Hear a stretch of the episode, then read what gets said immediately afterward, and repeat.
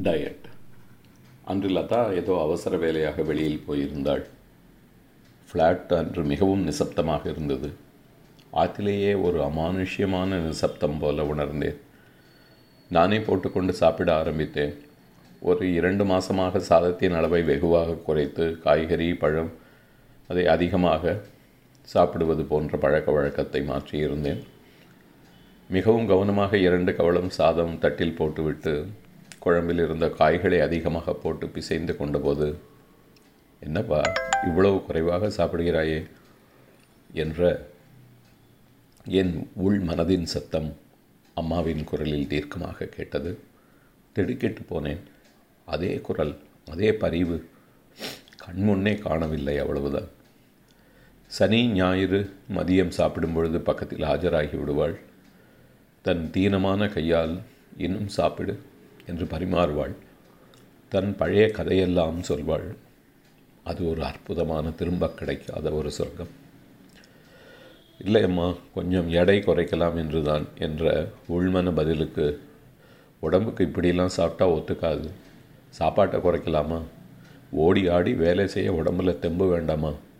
பத்து தடவை தரையில் உட்காந்து எழுந்துரு. கடைக்கு நடந்தே போ. குனிஞ்சு நிமிந்து வேலை பாரு. யாராவது சாப்பாட்டை குறைப்பாளா? இந்தா இன்னும் கொஞ்சம் போட்டுக்கோ என்ற வார்த்தைக்கு கட்டுப்பட்ட கை கூட ஒரு கவலத்தை போட்டுக்கொண்டது. உங்கள் தாத்தா எல்லாம் ரொம்ப நன்னா சாப்பிடுவார். அதற்கேற்ற மாதிரி நடப்பார். நமக்கு விதித்தது இந்த நெய்யும் மோரும் தானே? அதையும் ஏன் குறைக்கிற? என்றாள். என்னால் சாப்பிட முடியவில்லை. காலியாக இருந்த எதிர் சேரை பார்த்து வெறித்து கொண்டிருந்தேன். ஒரு இரண்டு தடவையாக உனக்கு சாதம் தண்ணீர் கொடுக்க நாங்கள் தவறிவிட்டோம். பசியில் தவித்திருப்பாய் என்று நான் சொல்லி முடிக்கவும். பொல பொல என்று என் கண்கள் நினைந்தது. போடா போ. நீ ஒருத்தந்தான் ஆப்ரேஷன் பண்ணி எனக்கு பிறந்தாய். அப்போது டாக்டர் கிட்டி ஜோசப் ரெண்டு நாள் நான் எதுவும் சாப்பிடக்கூடாது என்று சொல்லிவிட்டாள்.